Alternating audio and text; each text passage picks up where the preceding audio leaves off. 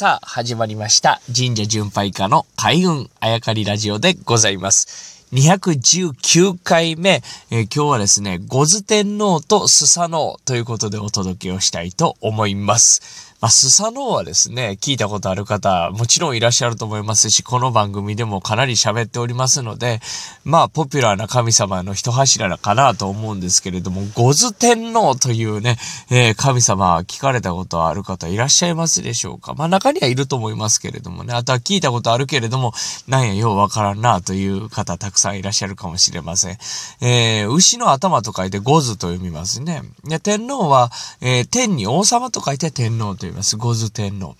で今日は五頭天皇とスサノオの話をしたいわけでございますが、その前にですね、えー昨今、まあ、インフルエンザをはじめ、新型ウイルスもありますが、まあ、そういったね、病気、えー感染症、まあ、ウイルスの話がですね、テレビ、ラジオを賑わして、えーおりますが、それはまあ、今に限ったことではなくて、今も昔もですね、この乾燥する、寒い季節になんやようわからんものがあ流行って人を苦しめるなというのは今も昔も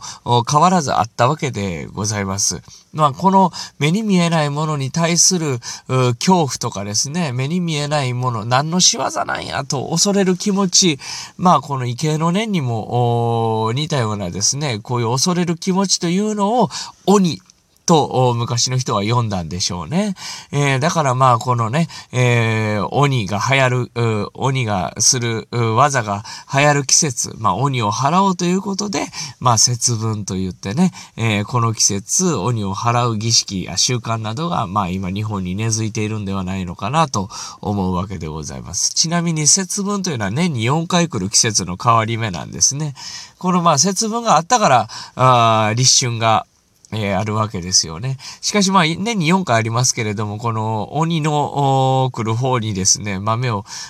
巻く、この節分だけがまあ有名になって、今節分といえば、えー2月の3日あたりをね、えー指すわけでございますが、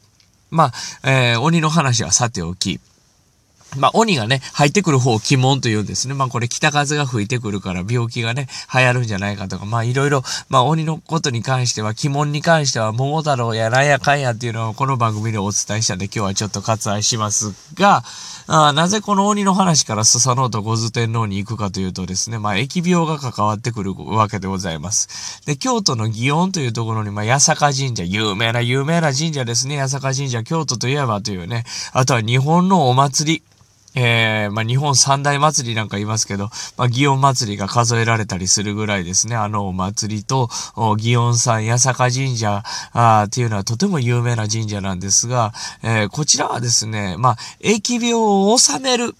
力があるとされている神様が祀られているわけです。何を隠そう今日のテーマでございます。スサノオなんですね。えースサノオはまあ疫病を治める神様だと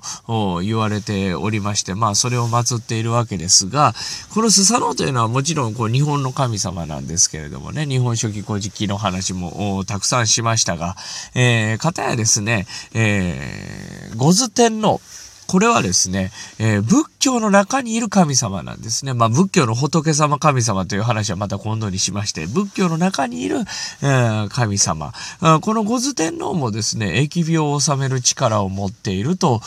言われておるわけでございます。まあこういったね、えー外から来た神様とですね、もともと日本にいた神様、名前が似てるとか、漢字が似てるとか、読み方が似てるとか、あいろんな方法で神仏集合といって、えー合体していくわけですですね。神仏集合に関してもまた詳しくやりましょうね。ねこのスサノオとゴーズ天皇に関してはですね、この疫病を治めるというイメージがあ合体して、えー一緒になっているわけでございます。ちなみにこのゴーズ天皇というのはですね、えーとある施設の守り神なんですね。その施設というのは祇園少女でございます。なので、祇園少女、あの、守り神だった五頭天皇を祀ってたんで、祇園社という神社だったわけですね。それがまあ、あ日本の神様と外から来た神さんとずっと一緒にしてたらあかんやろうというね、お触れが立ってね、えー地名を取って八坂神社となったと言われておるわけでございますが、まあ何せよこの八坂神社ね、スサノオと五頭天皇が、あまあ合体した信仰の仕方なんで、えーございますが、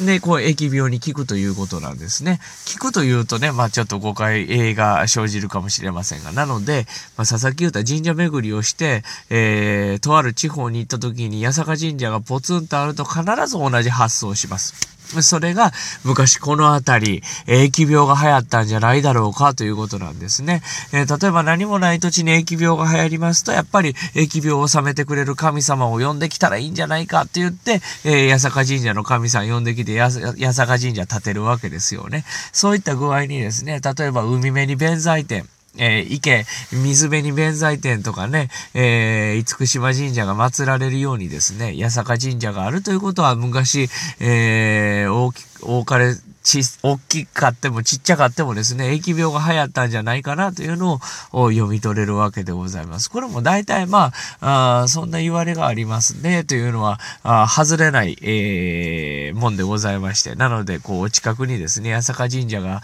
あればですね、まあ昔この辺り流行ったのかな、疫病が流行ったのかなって、えー、まあ思っていただいても間違いではないかなと思います。そこには、スサノオと、こう、ゴズ天皇というこの、神様たちがあいらっしゃるわけでございますが、まあ、また、明日以降もですね、この、二柱の神様の話をしていきたいなと思うんですけれども、ちなみにですね、僕はあの、疫病を治める神様だと思ってたんですね。このラジオ、今この番組でも、今日の番組でもその話してましたが、実はですね、調べていくと、スサノオノミコトも、ゴズ天皇も、疫病を流行らす神様。と、されていたという、うことに、えー、突き当たりました。これは意外な事実でしたね。えー、なので、このスサノオが、あゴズ天皇が疫病を流行らすんやと。いや、それはいかんぞと。